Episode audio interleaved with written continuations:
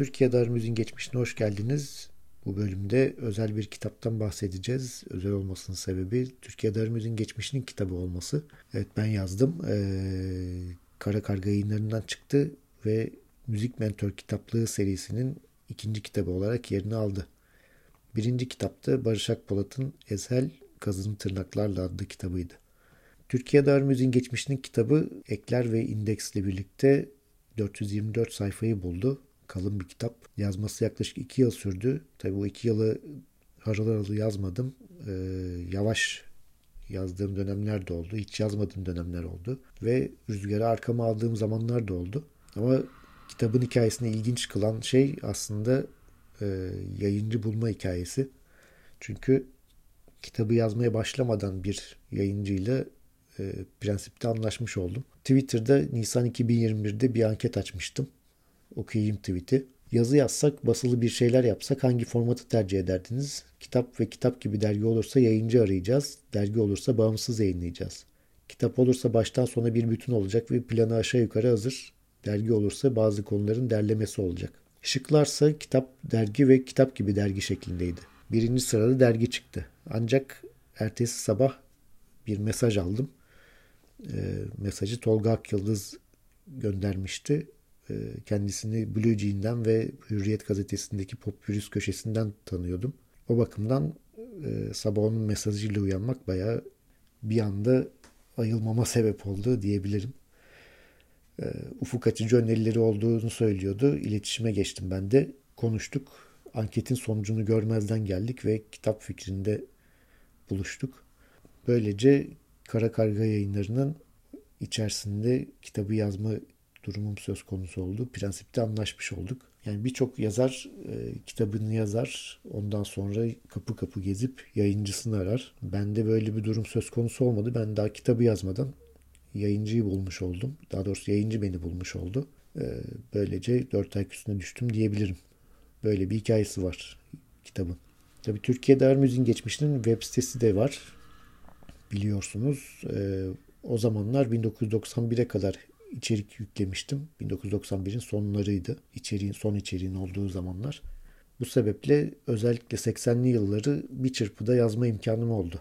Web sitesi çok yardımcı oldu bu konuda. Ondan sonra yoğun yıllar 90, 91, 92 ve 93'ün ilk yarısı oldukça uzun sürdü yazması. Ee, ondan sonrası ise yaklaşık son 3 aya sığdı, sıkıştı. Ekim 2022'de kitabı teslim ettim. Tabii bu noktada şunu söylemek lazım. Web sitesi bu kitap için çok önemli bir unsur. Çünkü kitaba hiçbir görsel malzeme basmadık. Sadece kare kodlar ekledik çeşitli yerlerine. Ee, ilgili olayın sayfasına yönlendiren kare kodlar bunlar. Telefondan okutunca o sayfa açılıyor ve karşınıza e, olayla ilgili fotoğraflar, belgeler, e, işte gazete küpürleri, afişler gibi görsel malzemeler çıkıyor.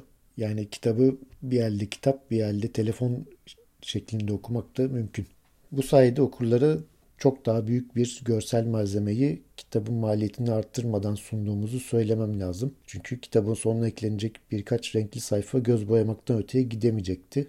Üstelik kitabın girişinde eleştirdiğim nostalji kavramını hizmet etmiş olacaktı. Bir iki tane bu kitapta niye görsel yok tarzı eleştiri alsam da ben bu şekilde olmasından daha çok memnunum. Bence daha iyi oldu bu şekilde kare kod kullanımıyla ve kitaba görsel malzeme basılmamasıyla.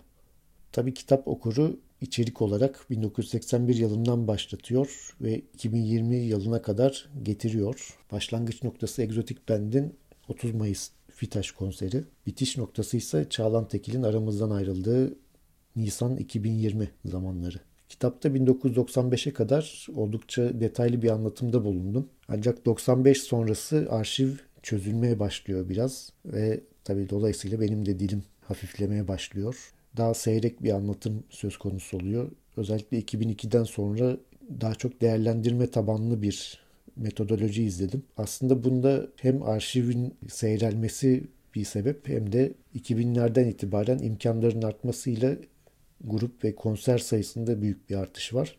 E, bunlara yetişmek, hani 80'lerde izlediğim metodolojiyi 2000'lerde uygulamak kitabı bayağı bir bin sayfaya kadar uzatabilecek bir şeydi. Dolayısıyla aslında 2002'den sonrasını değerlendirme şeklinde sunmak benim içime sinen bir tercih oldu. Ve bu arada kitabın indeksi için isim listesi yaparken saydım tam 1104 kişiye yer vermişim. Bir kitap dizini için oldukça yüksek bir rakam olduğunu düşünüyorum.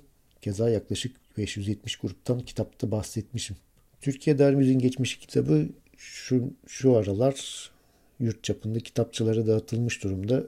Online mağazalarda da bulunuyor. Edinirseniz Twitter ya da Instagram'dan fotoğraf yollamayı ihmal etmeyin. Çünkü ben şu sıralar yurt dışında yaşadığım için ancak Mart ortasında kitabı kavuşabileceğim. E, kitabın satış fiyatı, tavsiye edilen satış fiyatı 135 TL ancak online mağazalarda daha ucuz fiyata sattıklarını görüyorum. Eğer metalcinin metalci için yazdığı heavy metal kitabını gene metalci dostu yerlerden almak isterseniz Kadıköy'de Hammer Müzik'ten sipariş verebilirsiniz. Yakın zamanda komşusu Zihni Müze'ye de kitabın gelmesi konuşuluyor. Evet kitap hakkındaki yorumlarınızı bekliyorum.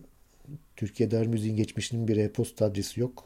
Facebook, Twitter ve Instagram'dan DM atarak yorum iletebilirsiniz. Bu kısa bölümün sonuna geldik. Bir sonraki bölümde görüşünceye dek iyi okumalar dilerim. Sağlıcakla kalın. Görüşmek üzere.